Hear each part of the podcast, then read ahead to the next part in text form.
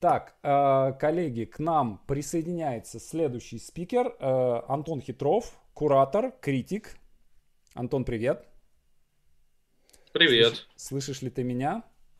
Слышу тебя. Так, и э, сегодня я, я прочитаю по писанному, потому что я не уверен, что с, смогу сформ, запомнить тему, э, наизусть, вернее сказать. Как смотрят кино гики и искусствоведы, зачем нужны фанатские теории и как к ним относиться? Вау! Отлично, сразу ты с козырей зашел.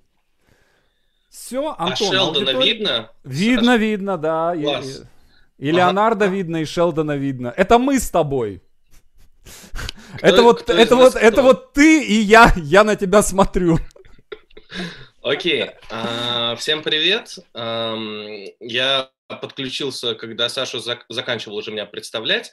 А, Чуть-чуть расскажу, что я вообще делаю, чтобы вы понимали, почему я говорю про гиков, про фанатов, про фанатские теории. А, Вообще я пишу о театре и современном искусстве, но я критик.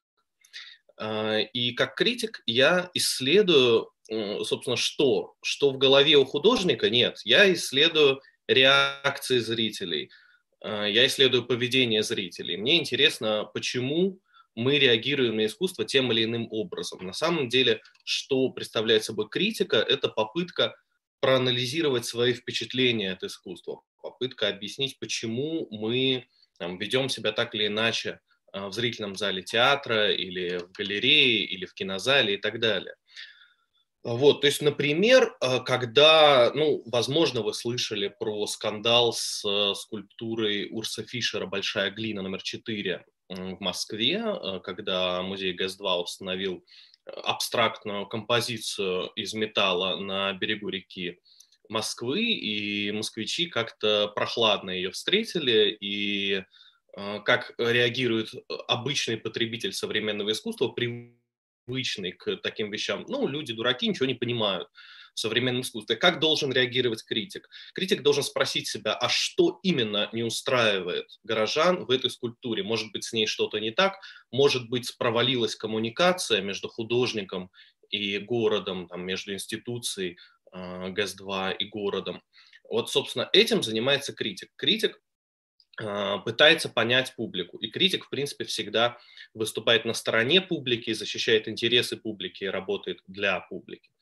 Вот. И, и в связи с этим меня давно интересуют э, гики, фанаты, э, как э, такие самые активные потребители поп-культуры, чей голос стал слышен в последнее время, в последние десятилетия. Вот, и в общем, нам нужно разбираться, кто эти люди, какова их субкультура, каково их понимание культуры и, в принципе, чем они, э, чем, чем, чем они круты, э, чем они могут пугать. Э, В общем, это большая многогранная тема.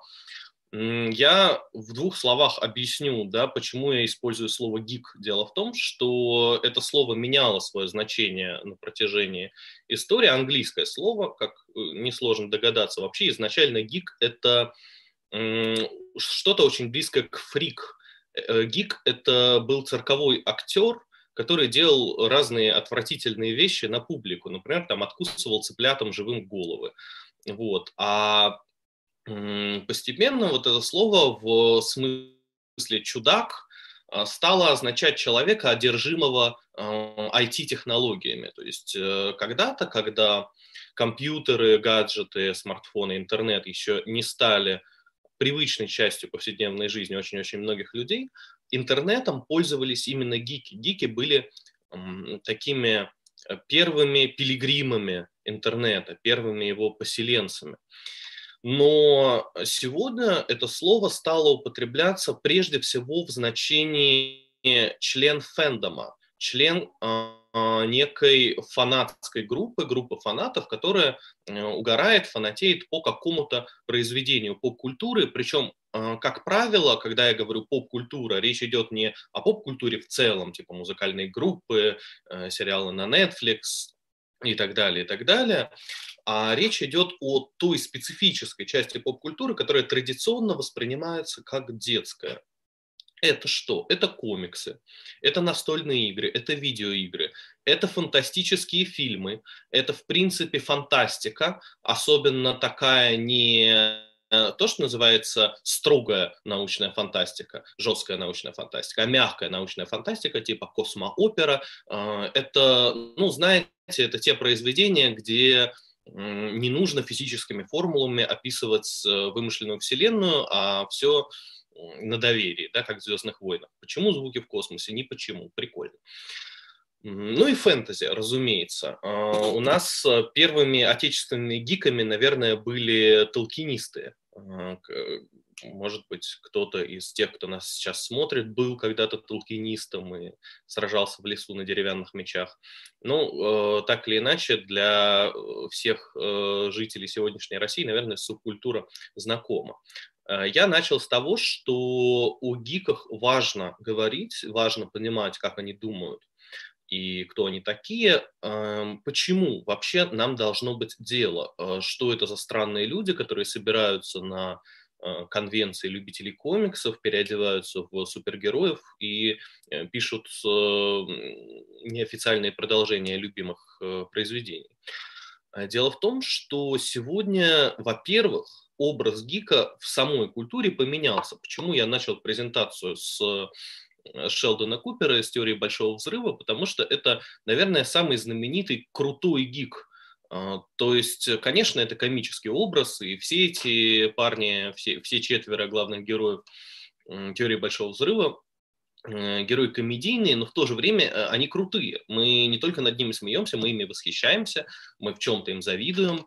А, Шелдон Купер самый гиканутый из них, из всех поклонник Флэша, Зеленого фонаря и всякого другого попкультурного стафа, в конце сериала получает Нобелевскую премию, так на минуточку. У него идентическая память, э, он э, все помнит, он э, на самом деле даже учится эмпатии в течение сериала, хотя вначале мы видим его таким почти социопатом. В общем, э, и это только такой один из примеров. На самом деле, если мы посмотрим на, на ту же самую да, поп-культуру, те же самые супергеройские фильмы, и вспомним, каким получился Человек-паук в киновселенной Марвел, то мы увидим, что Человек-паук-то там тоже гик. А Человек-паук использует свои новый вот этот очень юный Человек-паук Тома Холланда использует свои гиковские знания, э, чтобы побеждать врагов в реальной жизни. Например, если помните, при, при дебюте Человека-паука в фильме э, «Первый мститель. Противостояние», он побеждает э, гигантского человека-муравья, опутав ему ноги паутиной, при этом говоря, помните, был такой фильм «Империя наносит ответный удар», и, естественно, он вспоминает сцену, где Люк Скайуокер э, роняет имперские шагоходы, опутывая им ноги. То есть э, даже вот в таких больших жирных франшизах появляются крутые гики. Это такой симптом нашего времени. А, откуда он берется? А, почему вообще а, фанаты вдруг стали крутыми? Да просто они превратились в заметную силу в индустрии, в культурном процессе. Они могут влиять на решения, ну, например, кинокомпаний. Э, вспомню две важных историй. Во-первых, это совсем свежая история, они обе свежие, история с экранизацией фильма, э, э, экранизацией серии видеоигр э, Sonic the Hedgehog, Sonic Ежик. Такая старая видеоигра, где главный герой такой синий антропоморфный еж. Решили сделать кино. Очень часто по культовым видеоиграм делают кино, как правило, проходное, но фанаты этой игры всегда ждут, всегда ругаются, потому что получается не то, что они хотели. И вот э, компания Paramount Pictures выкатывает первый трейлер э, фильма Sonic the Movie. И вот так выглядит герой э, в новом реалистичном CGI-дизайне. И фанаты в ярости. Им не нравятся пропорции, им не нравится э, лицо, им не нравится, что создатели фильма пытаются сделать из Соника такого типа реалистичного персонажа. И в итоге режиссер фильма пишет в Твиттере, что ребята, мы вас услышали, мы все переделаем. И они тратят какую-то космическую сумму. Сейчас я скажу вам, сколько они потратили на это. Они тратят 5 миллионов долларов просто чтобы перерисовать ежа. Вот, и в итоге получается вот такой еж. Уже более близкий, как видите, вот к этому варианту. Фильм не смотрите этот фильм, э, неважно. Э, это совершенно не важно, важен сам прецедент, что фанаты могут так сильно надавить на крупный кинобизнес, что они тратят огромные бабки просто, чтобы им угодить. Другой э, знаменитый пример – это то, что называется Снайдер Кат. Там долгая история, есть киновселенная DC, которая конкурирует с киновселенной Marvel. Они в какой-то момент решили сделать своих Мстителей, э, сняли фильм «Лига справедливости». Вот. И фильм «Лига справедливости» снимал тот же режиссер, который перед этим снимал сольные кино про Супермена, потом э, фильм «Бэтмен против Супермена», где впервые на большом экране встретились два этих знаменитых героя. Ну и в конце концов именно он должен был ставить Лигу справедливости, но дело в том, что, во-первых, в семье Зака Снайдера произошла трагедия, э, погибла его дочь подросток покончила с собой, а с другой стороны внутри кинокомпании появилось понимание, что ну, что-то сильно не так с э, первыми э, фильмами Снайдера для киновселенной DC, потому что они какие-то слишком мрачные, они какие-то слишком пафосные, э, мало кому они заходят, и надо бы сделать как у Марвел. И в итоге они уволили Зака Снайдера, объяснив это семейной трагедией его, и взяли на его место Джоса Уидона, человека, который снял, собственно, «Мстителей» для Марвел.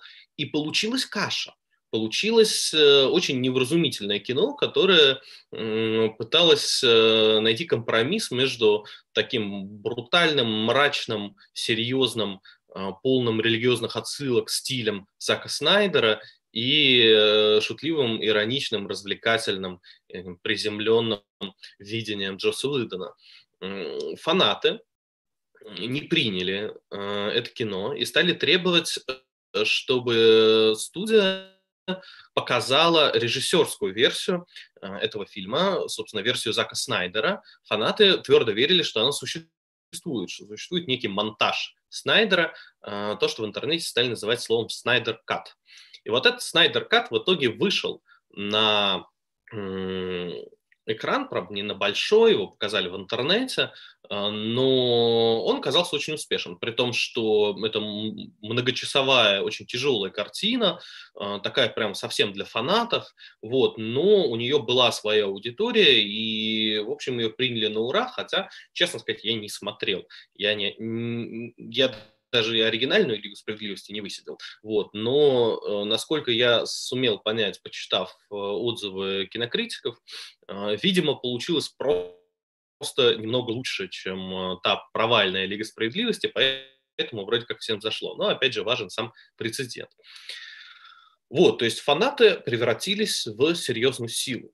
За что критикуют э, гик-культуру? Э, на самом деле много за что. Э, ну, если обобщать э, эти претензии, то э, есть такая штука, что гики, как любые э, очень увлеченные фанаты, типа балетоманов, и так далее, это люди, для которых э, ценности не так важны, как конкретные культурные феномены. То есть они готовы поступиться какими-то этическими нюансами э, ради сохранения того культурного багажа, который им дорог и мил с детства. Вот, было несколько больших кейсов на эту тему. Один из самых известных – это Gamergate, так называемый, это скандал, которым мы обязаны появлению э, э, слова э, social justice, warrior CGW.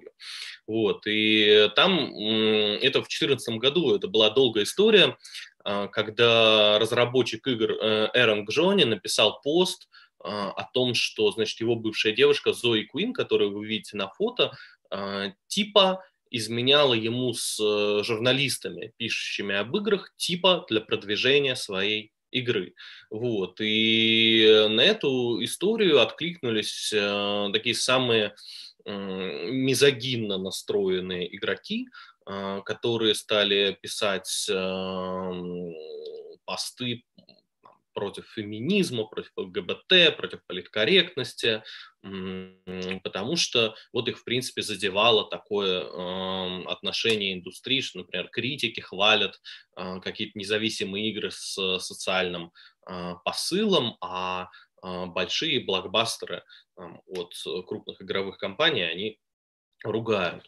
То есть да вот эта маленькая история про конкретную семейную пару переросла в большой спор, что же в поп-культуре важно, а, а, аутентичность и приверженность э, по своим этим поп-культурным традициям или соответствие сегодняшним э, этическим стандартам. И журналисты тогда много писали о разных проблемах вот именно игрового сообщества, о том, что, в общем, они типа все сексисты, э, и что женщинам в сообществах сетевых игр э, не, не дают сказать слово, и что очень многие пользователи на каких-то форумах, посвященных видеоиграм, относятся к женщинам враждебно.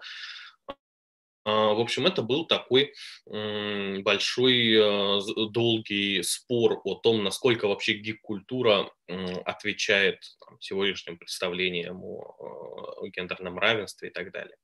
Вот. А, есть э, много разных историй из из области расовых вопросов. Вот, например, а, вы, возможно, помните этот кейс про а, пьесу «Гарри Поттер и проклятое дитя», которую поставили в Лондоне. И а, это, это продолжение «Гарри Поттера», которое написано, правда, не самой Роулинг, вот, но которое ей одобрено, вот, и там в спектакле по этой пьесе роль Гермионы, повзрослевшей, досталась темнокожей актрисе. И фанаты начали ругаться, потому что, дескать, оригинальная Гермиона была белой, и почему вы все переделываете задним числом.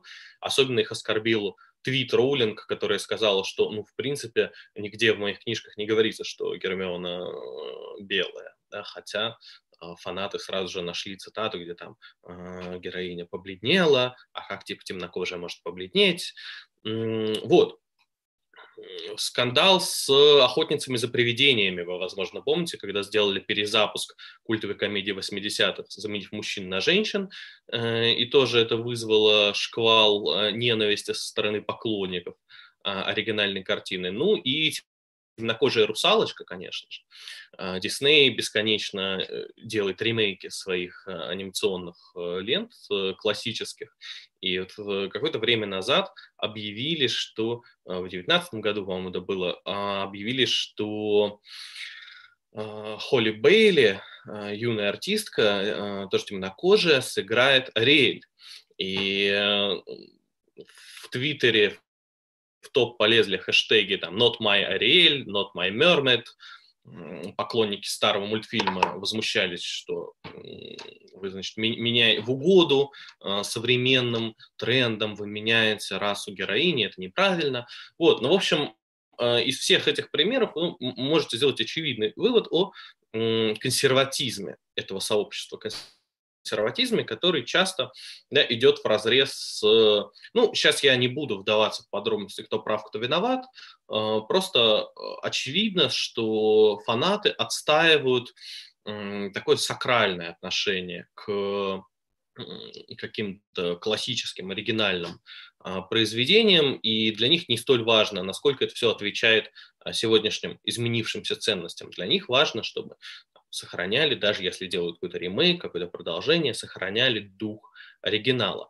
Почему это так? Почему гики так расположены к ностальгии? Почему для них а, настолько м, важным статусом обладают именно классические, старые, какие-то хрестоматийные комиксы, игры или фильмы, а, все новое, к всему новому гик относится с подозрением. А, и вот тут нужно просто подумать, чем мотивированы вот эти увлечения этих людей. Мне кажется, а, что гики – это люди, которые э, безотчетно мечтают вернуться к первым самым сильным детским впечатлением от культуры.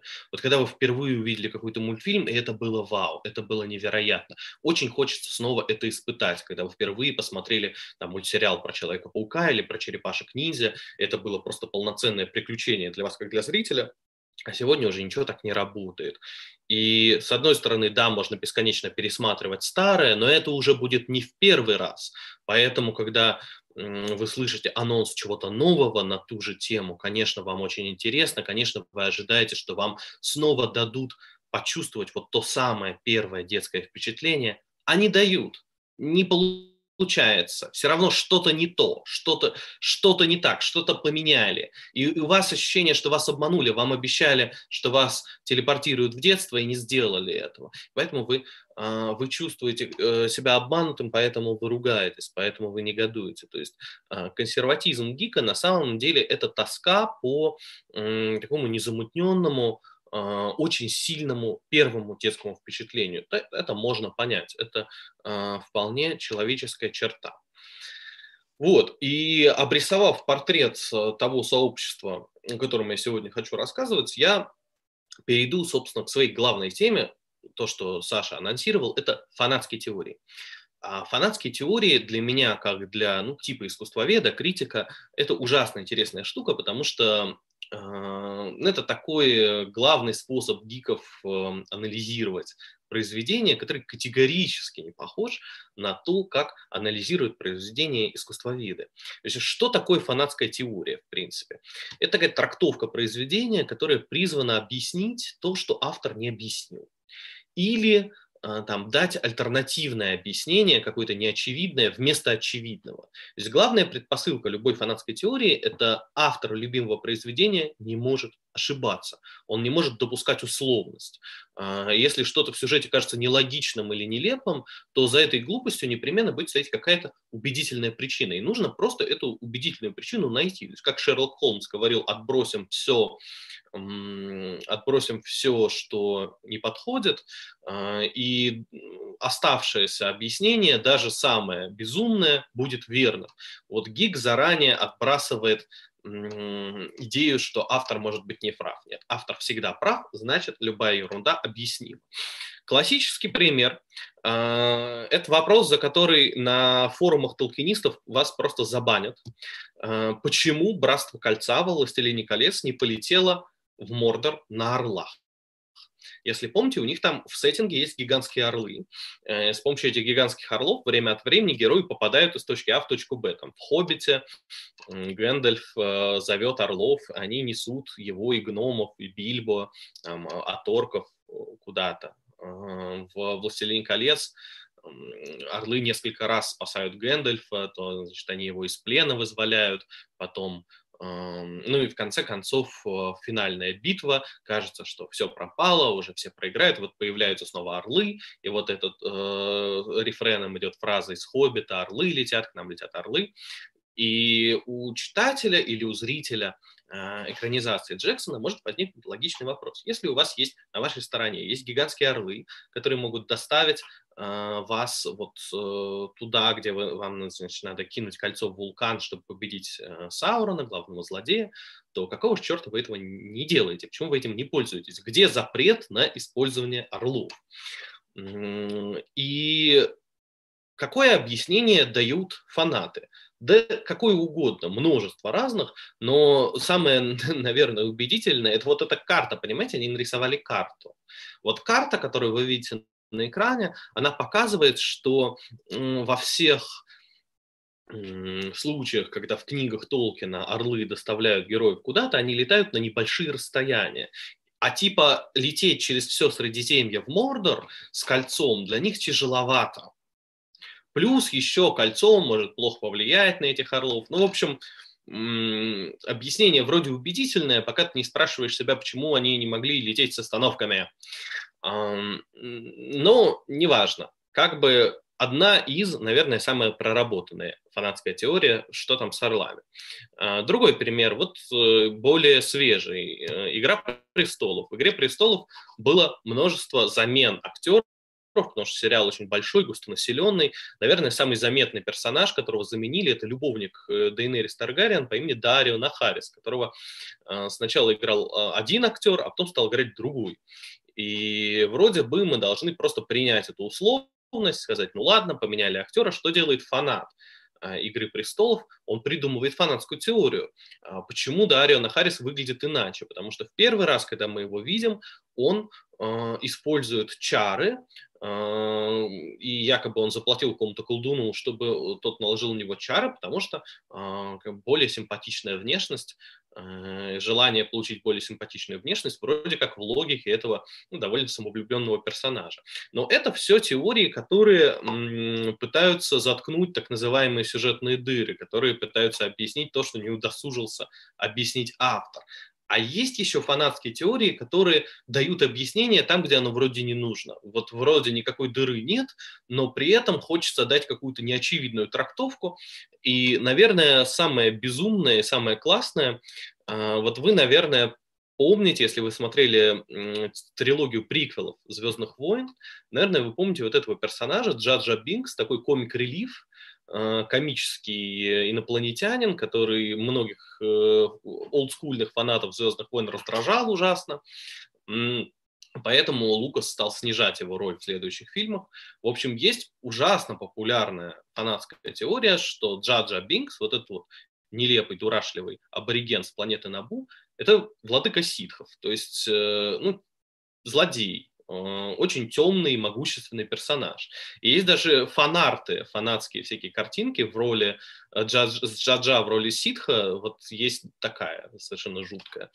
И этому находится множество подтверждений, что вот здесь он прыгнул как-то слишком высоко, только, только тот, кто владеет силой, так может, а здесь, он, а здесь ему слишком повезло, и перед тем, как ему слишком повезло, он сделал вот такие пасы руками, и это вроде как похоже на то, как джедаи управляют а, мышлением а, других существ. Вот, э, фанатская теория это не обязательно э, существует в виде а, рассказа словами, да, в виде текста или Э, ролика э, на YouTube, иногда это просто картинка. И э, вот это, возможно, самая изящная фанатская теория, которая мне когда-либо попадалась, о сериале «Время приключений». Это мультсериал про мальчика и пса в волшебном мире постапокалипсиса. Если вы не смотрели, посмотрите обязательно. Это совершенно виртуозное постмодернистское шоу про серьезные вещи несерьезным тоном, вот, но э, вот на этой картинке мы видим трактовку, что на самом деле пес не говорящий, а мальчик э, не живет в волшебном мире, а мальчик просто в коме находится, и э, все это его галлюцинация э, по мотивам того, что он видит в больничной палате. Вот этот вот зеленый аппарат, э, в изголовье постели в мультсериале так выглядит э, робот, с которым они вместе живут.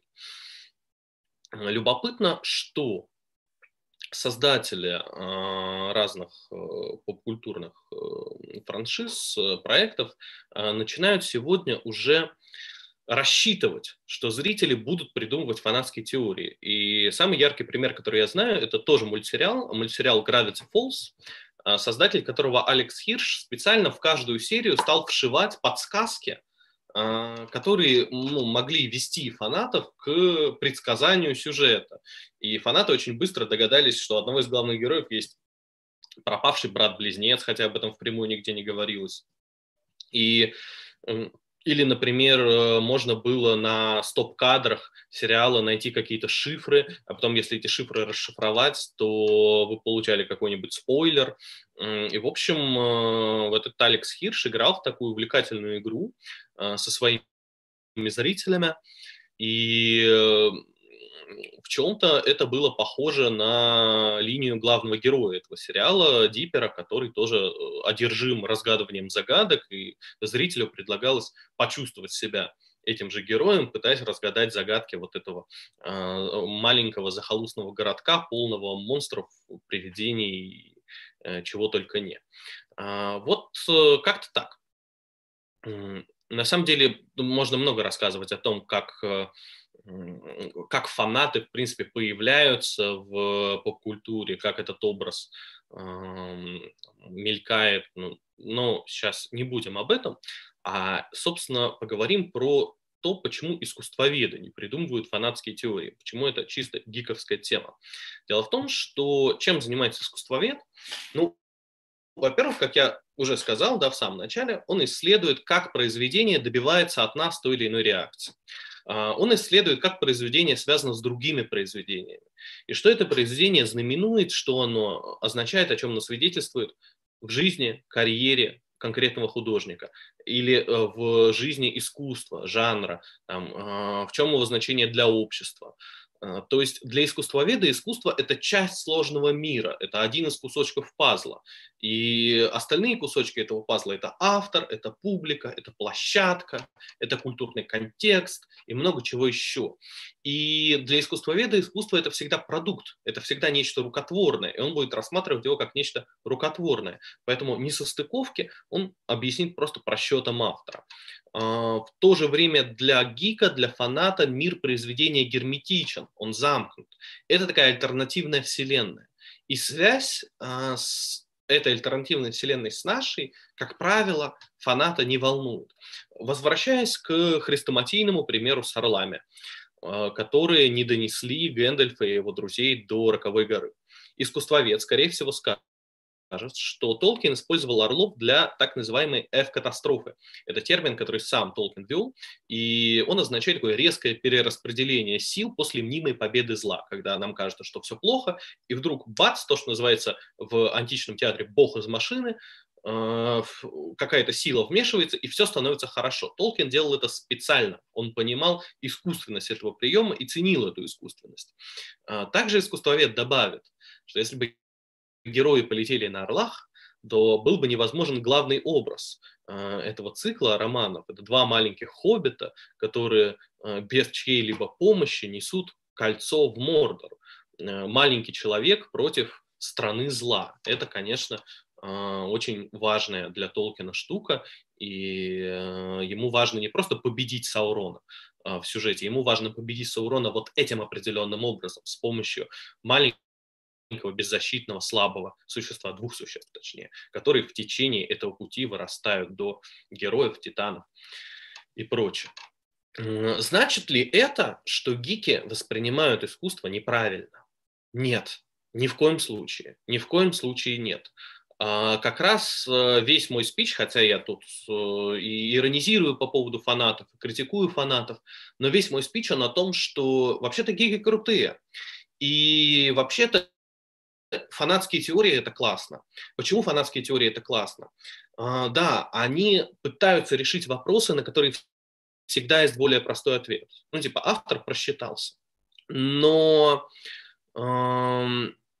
когда вы придумываете фанатскую теорию, вы как бы исходите из того, что перед вами документалистика, что перед вами свидетельство о о реальном мире каком-то. Вот. И знаете, на что это похоже? Вот как театральный критик могу сказать, это очень похоже на э, идею Станиславского о том, что актер должен поверить в предлагаемые обстоятельства.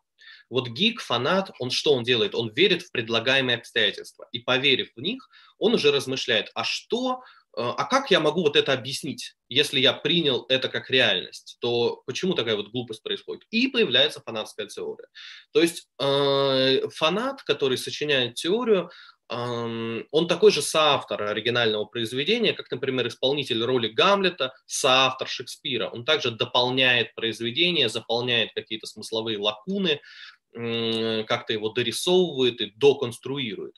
И это э, фанатские теории это не единственный пример такого соавторства и такого вот восприятия вымышленного мира как реального. Но, например, гики невероятно щепетильны в отношении деталей э, вымышленных вселенных. Они э, даже, казалось бы, несущественные детали прекрасно знают, практически как археологи, с той разницей, что археологи их дотошность нам понятна, да, потому что они все-таки исследуют наш мир, а поклонники «Звездных войн», например, прекрасно разбираются в моделях космических кораблей, э, дроидов, э, знают биографии фоновых персонажей, типа какой-нибудь оркестр э, играет в контине на Татуине, и они знают, как зовут этих героев, и с какой они планеты, хотя это вроде не важно для понимания фильма, если это просто фильм, но это важно, если это реальная история, если это док. Вот фанат в порядке игры предполагает, что перед ним док. Вот. Э, ну и, собственно, что, какой вывод мы можем из этого сделать? Э, мне кажется, что при всех вопросах к э, гик-культуре, гики – это практически та аудитория, о которой так мечтает актуальное искусство или актуальный театр. Во-первых, это аудитория, склонная к горизонтальности, к разрушению иерархии а, между автором и его публикой. А, традиционно в культуре автор – это фигура возвышенная да, над толпой, над читателями, он с какой-то трибуны вещает. Вот. Э, в поп-культуре, в гиковской культуре это не так. Ну, э, при том, что да, у некоторых авторов есть культовый статус, но в то же время, вспоминая те же самые «Звездные войны» и судьбу Джорджа Лукаса, фанаты «Звездных войн» недолюбливают Джорджа Лукаса. Фанаты «Звездных войн» э, считают, что Джордж Лукас на старости лет спятил, э, бросился переделывать старые фильмы, добавлять компьютерную графику туда, где она не нужна, э, сделал очень сомнительную трилогию приквелов, на их взгляд. Вот, и э, они, по сути, так свергли с пьедестала этого Лукаса. Вот, он такой низверженный демиург, которого фанаты его собственных фильмов, ну, так воспринимают не совсем всерьез уже.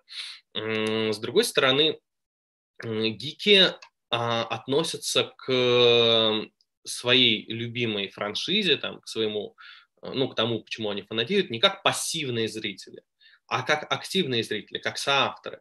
А, и вот эта интерактивность – это штука, которая взыскуема сегодня там, и театром, и современным искусством, и все очень много говорят о том, что вот надо бы, чтобы зритель чувствовал себя не по ту сторону четвертой стены, а чтобы зритель был соучастником, соавтором, автором, сотворцом, а гики это уже делают. Фанатские теории это всего лишь э, один вот такой яркий пример, но всего лишь один из, потому что, ну, есть, например, такая штука, как косплей. Вот это, к слову, об игровой такой театральной составляющей этой субкультуры. Косплей это когда э, фанат переодевается в любимого персонажа, и часто это какой-то очень сложный, дорогой костюм, который долго изготавливается, своими руками. А, меня в свое время очень впечатлило видео, когда тот же самый Человек-паук из киновселенной Марвел вышел, у него линзы на маске могли менять э, размер, то есть он, он мог щуриться, при том, что это маска, маска могла щуриться, ну, типа механические такие затворы на глазах. И какой-то чувак это сделал своими руками, он сделал маску, которая могла щуриться. Вот. Я не нашел эту фотку, к сожалению, поэтому здесь другой персонаж киновселенной Марвел, но тоже видите, насколько это трудоемкий костюм.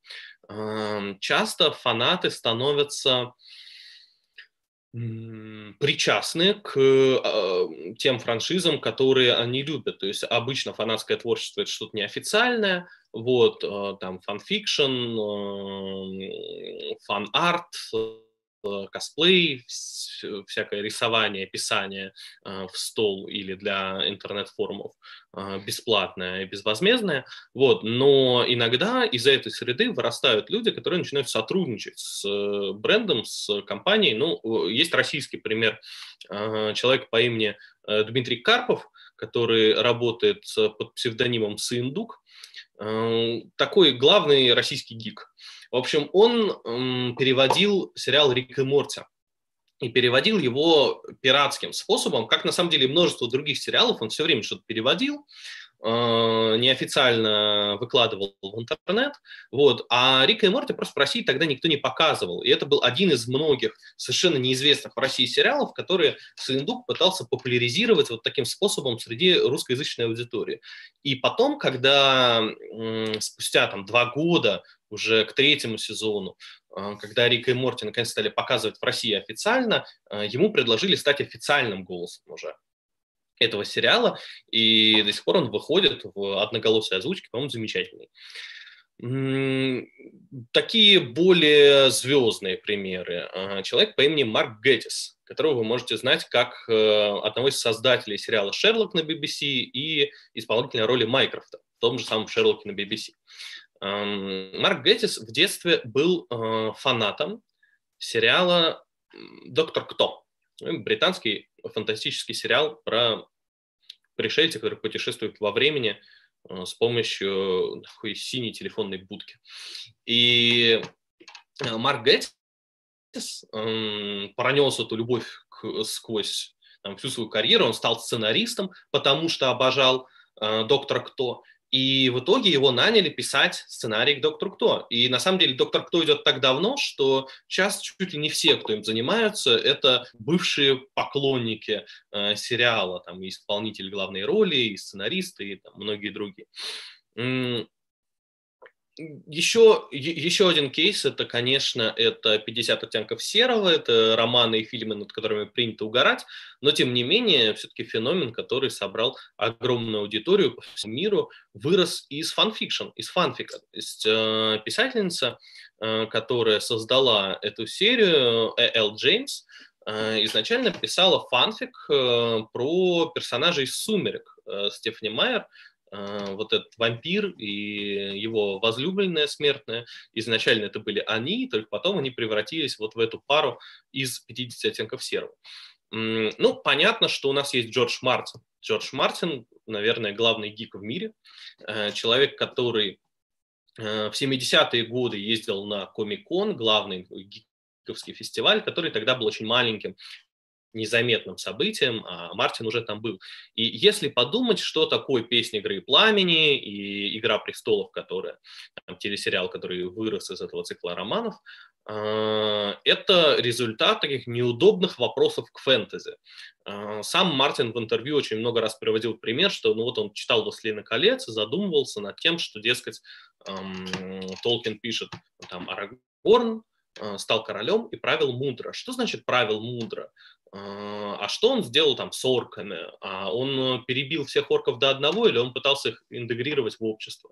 И, дескать, меня вот волнуют э, практические вопросы, которыми авторы фэнтези обычно не задаются. В общем, из этих неудобных вопросов и вырос такой неоднозначный, с серой моралью вот этот мир э, «Песни льда и пламени». Вырос он из вопросов, которые, конечно, мог задать только гик с их дотошностью и их восприятием вымышленного мира как реального.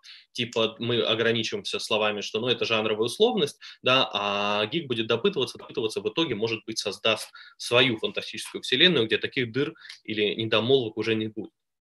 И, наверное, мой любимый персонаж, которым я закончу свой рассказ, это э, японский художник Такаси Мураками. А, Такаси Мураками – это такая звезда современного искусства, то есть, ну, настоящего современного искусства. Его там в галереях выставляют, его работа стоит бешеных денег. А, я, начинающий коллекционер, вряд ли когда-нибудь вообще смогу себе такое позволить, хотя очень хочу.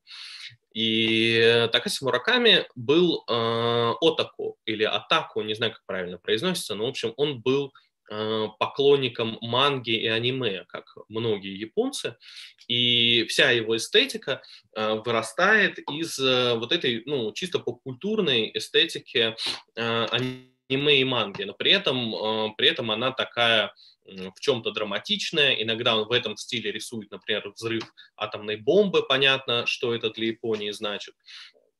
Вот, но в то же время его персонажи, они выглядят вот так. То есть вы видите, что это ну, такой практически аниме э, но примененный там к скульптуре. Э, в какой-то степени это можно сравнить даже с экшн-фигурками, с какими-то фигурками из магазина игрушек. И в какое-то время назад в Москве в гараже была выставка Такаси Мураками «Будет ласковый дождь». И на этой выставке э, Мураками построил инсталляцию по мотивам его места, которое его вдохновляло. Э, дело в том, что в Токио есть такой район э, Накана-Бродвей, это гиковский рай. Э, там, ну, это множество магазинов, торговых рядов, где можно купить тематические сувениры по мотивам любой франшизы. Там из комиксов, мультфильмов. И он сам коллекционирует эти фигурки, и множество таких фигурок он привез в гараж, и построил на эту тему инсталляцию. Вот так она выглядела. Э, то есть это, я, я, я даже не знаю, сколько их там, но производило э, совершенно безумное впечатление. Это вот та самая почва, э, из которой растет искусство Мураками. То есть он вот такой вот яркий пример гика, который свое увлечение обернул в творчество, популярность и, в общем, мировой статус такого одного из самых звездных художников сегодняшних. То есть я повторю свой тезис, что гики – это авторы своих любимых франшиз или там своих любимых историй, и, в общем, мне кажется, что если бы такая аудитория настолько же креативная, настолько же инициативная была у, там, например, того же самого театра, которым я занимаюсь, то, наверное, наша театральная реальность была бы другой. Ну, собственно, тут я бы закончил. А, я думаю, что у вас наверняка остались вопросы, а, поэтому прошу Слушай, вас, а... у нас есть еще 15 минут. Да, Антон, а как тебе кажется, а что нужно сделать для того, чтобы э, театральная реальность э, стала такой? Ведь можно же, наверное, что-то сделать, какое-то такое вовлечение, да? Скажем, ну вот смотри, э, то э, та тусовка, которая крутилась вокруг театра Док, по крайней мере, вот в то время, когда Э, зачиналась, что называется, новая драма. Да? Это было, было очень похоже. Там было очень много такого. Сегодня ты э, сидишь в зрительном зале, завтра ты в читке участвуешь, послезавтра твою пьесу читают, да, то есть там вот это вот какое-то движение, там было очень много вот этого всего. Очень понятная точка входа. Да. Что здесь, что там. То есть, если э, поп-культура предлагает тебе, э, ну, не знаю, альтернативный яркий мир, куда ты хочешь mm-hmm. попасть, то там, театр док предлагает тебе наоборот да, активную гражданскую позицию да. и внимание к тем областям реальности, на которые внимание, э, которым внимание не доставало до сих пор. Э, это совершенно разные, даже противоположные вещи, но они очень понятные. И ты понимаешь, как ты можешь войти в этот мир, как ты можешь взаимодействовать с этим миром, как он может быть тебе полезен, ты можешь примерить его на себя.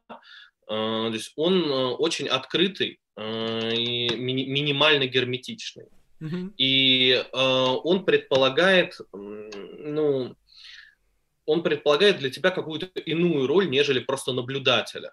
В принципе, сама там, идеология театра док предполагает активность как одну из ценностей. Вот. И эта активность, она не только вовне направлена, там ты посмотрел спектакль э, «Час 18», и теперь ты будешь всем своим знакомым рассказывать, что Магнитского убили в тюрьме. Она еще и вовнутрь направлена. То есть, в принципе, инициатива приветствуется. Я ну, скажем, знаю, были спектакли, нет... спектакли, в которых э, обсуждение, я помню, был спектакль Волкострелова, я не помню точно, как он назывался, по пьесе Пришко, которая состояла из одного предложения.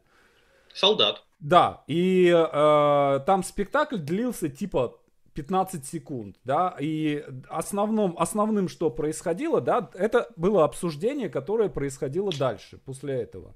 И это было, это, это не иммерсивный, я не очень, не очень люблю иммерсивный театр, но тем не менее, э, это был театр, да, со всеми его признаками, но здесь было что-то другое. То есть люди приходили не для того, чтобы спектакль посмотреть. Ну, и еще мне кажется, что именно в отношении театра, не знаю, почему мы стали говорить про театр, потому что я заговорил, окей, ну но именно в отношении театра часто, мне кажется, работает такая вещь, когда тебе понятно, как это сделано, да. Когда нет вот этого пьедестала, что типа художник, мастер совершил чудо, а когда ты просто видишь, что человек такой же, как и ты, пришел и сделал что-то классное, а, потому что он порефлексировал, потому что сознательно к этому отнесся, подумал, исследовал, вот, то ты тоже хочешь. И я сейчас э, работаю куратором театральной площадки МОН в Казани, mm-hmm. и я вижу, что люди, которые э, вчера были зрителями, сегодня они э, откликаются на open call и приходят в спектакли участвовать как перформеры, а завтра они приходят с собственными заявками, собственных спектаклей, которые мы отклоняем, вот, но при этом еще говорим, ребята, классно, что вы пришли, вот вам почитайте это, это, это и возвращайтесь. И я надеюсь, что они будут возвращаться. А, и это почему? Потому что те спектакли, которые мы делаем, они а, не бог весть как сложно устроены. Угу. По, по сути, это, ну, такие коммуникативные ситуации иногда. Люди собирались, собираются поговорить, да, обсудить какую-то проблему. Понятно, что там тоже есть технологии, есть, э, это не то, что любой человек с улицы может это сделать, но это э, очень прозрачная история. То есть ты понимаешь, как освоить э, эту форму. Я думаю, в поп-культуре все немножечко по-другому. Mm-hmm. Я думаю, что там активность фанатов обусловлена другими вещами. И вот, кстати, чем она обусловлена? Хороший вопрос. Ну вот смотри. Мне, э... мне кажется, что, знаешь, э, я, э, извини, сейчас закончу да, да. мысль. А, мне кажется, что вот бесконечно э, гиков же упрекают в чем прежде всего? Типа вы инфантильные. На самом деле инфантильность это офигенно. Вот. И я как человек, немножечко увлекающийся зоологией, могу сказать, что такая штука, как неотения, то есть когда взрослый организм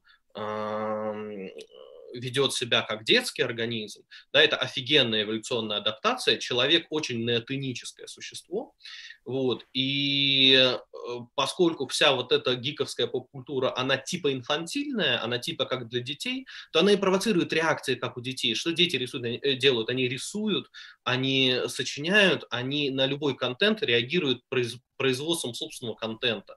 Для детей нет вот этой разницы, художник, не художник. Каждый ребенок художник. Потом взрослые вырастают, перестают быть художниками. Вот, я бы это так объяснил.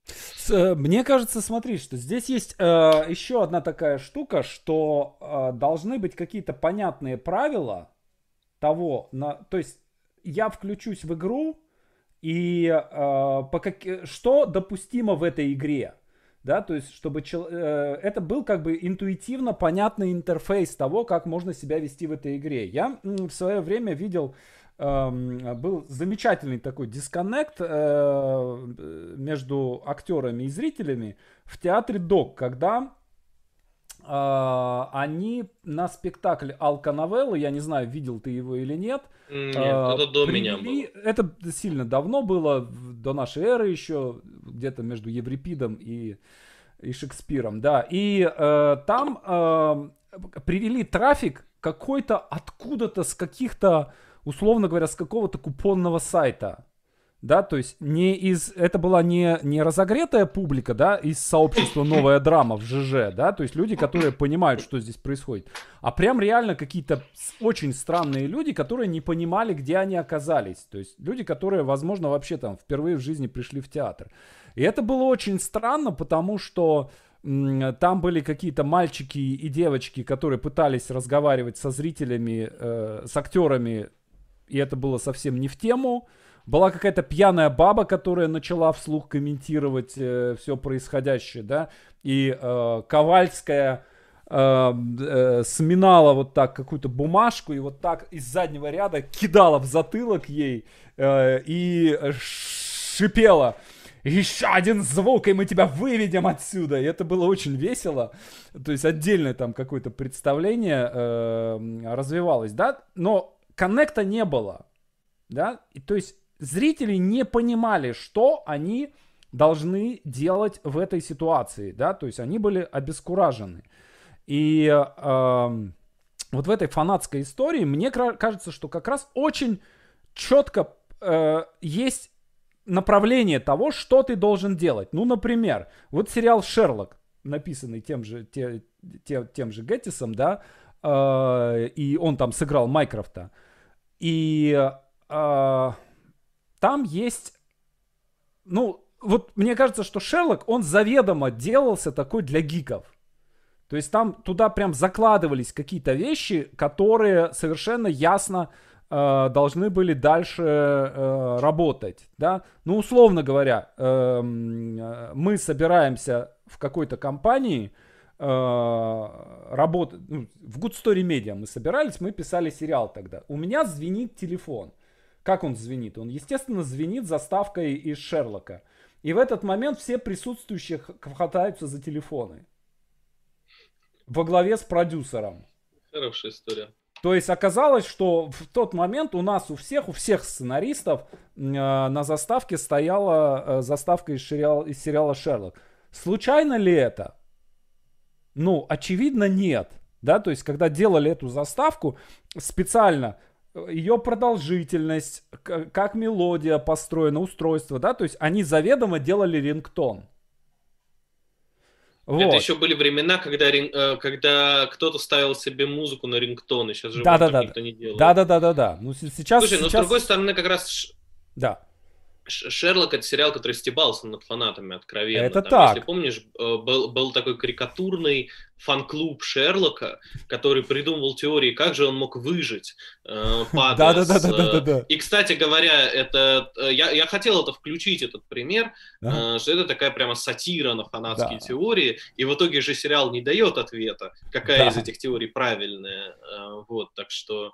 И если бы он дал, это бы, это бы так не работало. Вот, но мне кажется, что вообще это, э, это какая-то штука, которая, э, это не, не наше время, оно и, и раньше было. Вот тот же, раз мы про Шелка заговорили, я как раз буквально на днях читал статью в «Экономисте», а, а «Экономист» это такой странный очень журнал, они пишут про деньги, про бизнес, про рынки, но потом вдруг внезапно э, вышел новый альбом Билли Айлиш. Мы посвящаем этому разворот, и, короче, сейчас мы объясним, почему это важно. Или а теперь у нас разворот про грибы. Как грибы воздействуют на мозг. То есть такие вот эти, э, такие серьезные, очень чопорные англичане, которые время от времени пишут на странные темы. Вот. И они сейчас сделали разворот э, на тему чува- про чувака, который отвечает на письма Шерлока Холмса. То есть там реально есть какой-то чувак, который там 40 лет сидит на Бейкер-стрит и отвечает на письма, которые адресованы Шерлоку Холмсу. Уф. Вот. Э, вот здесь, то есть тоже, понимаешь, э, вот мне кажется, что Шерлок, помимо всего прочего, да, почему такой живучий миф?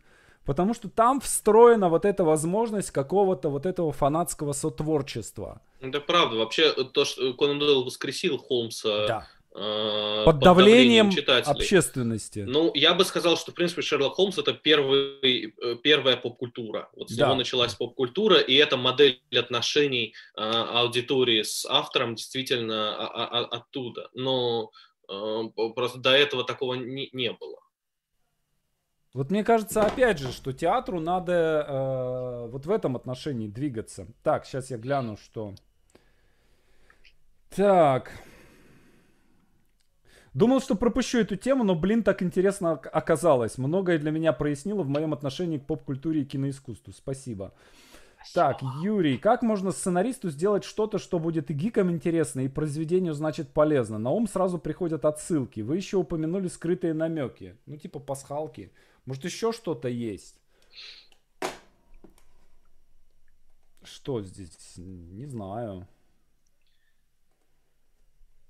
Вот как совместить... Думаю. Э, думаю. Да. Типа, чтобы было и умно, и для гиков. Да, да.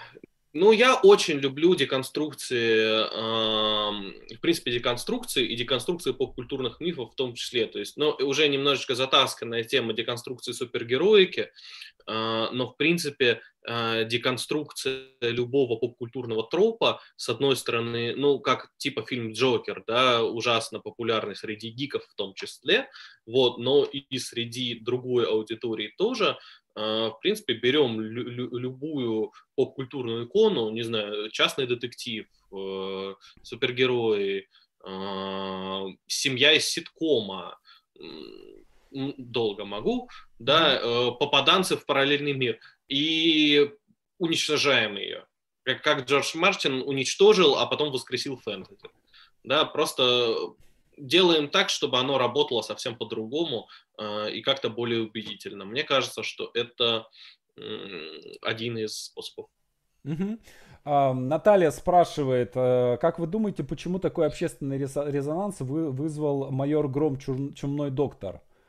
Он, а он вызвал, вызвал общественный, он вызвал общественный резонанс. Честно говоря, у меня ощущение, что он вызвал чувство гнетущего недоумения у, у аудитории. Мне кажется, всем настолько пофиг на фильм «Майор Гром чужом да, чумной да, доктор». Да. Мне кажется, что в фильме, во-первых, э, Антон Долин гениально написал. Фильм «Майор Гром чумной доктор» — это фильм, где протагонист мент, а антагонист э, айтишник-оппозиционер. Если бы э, сын Арама Габрилянова немножко задумался о реальных настроениях общества, он бы поменял их местами.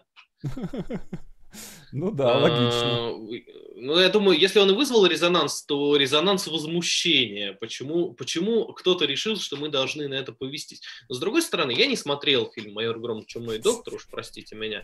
Вот, но как и Снайдер Кат, не, не смотрел, вот, но э, есть, я смотрел короткометражку про майора Грома, и, судя по всему, эта эстетика продолжается, есть ощущение, что э, это кино, в котором классно, стильно показали Питер. Показали mm-hmm. какой-то вот, как, э, Саш, ты рассказывал, как вы писали сериал про полицейских, э, да. исходя из идеи, э, какую полицию мы хотели бы видеть. Вот, mm-hmm. как я понимаю, это фильм про Петербург, в котором мы хотели бы жить, а не реальный. И, возможно, ну, это... это хорошая идея. Почему нет? Мне кажется, что ну, он там прям сочный одна... такой. Это одна из, из как бы, из, из, один из таких важных культурных мифов, мифов нашей страны. Ну Мне да. Кажется, что вполне он достойный, достоин. Питер особенно, когда ты не в нем, особенно да, снаружи. Да, когда ты в нем, тебя уже так, ты такой, а, почините вы этот фасад, господи. Мосты развели. Да-да-да. Поребрик пышки эти, бадлоны. Ладно, друзья, большое спасибо, Антон, спасибо, отличное выступление. Да, а можно да. Да, да, да. рекламную интеграцию? Да-да-да, давай. А, друзья, у меня в ноябре запускается в третий раз уже онлайн-курс мой, который называется «Как писать о культуре, чтобы вас читали». Вот я как раз там рассказываю, как анализировать впечатления свои, а, как исследовать там, а, роль зрителя в искусстве а, и как обо всем там писать, если вы блогер или если вы хотите стать критиком. Можете подписаться на меня в соцсетях, меня зовут Антон Хитров, вот я там выкладываю анонсы, вдруг вы хотите присоединиться, всех жду. Я э, скинул ссылку в чат э, на э, и на сайте, и на том самом э, на страницу Антона в Фейсбуке. Подписывайтесь, там, там Спасибо. контентно. Все, дружище, очень, очень рад был тебя видеть. Э, удачи тебе, обнимаю. Пока. Тебе тоже. Давай. Да. Увидимся. Пока.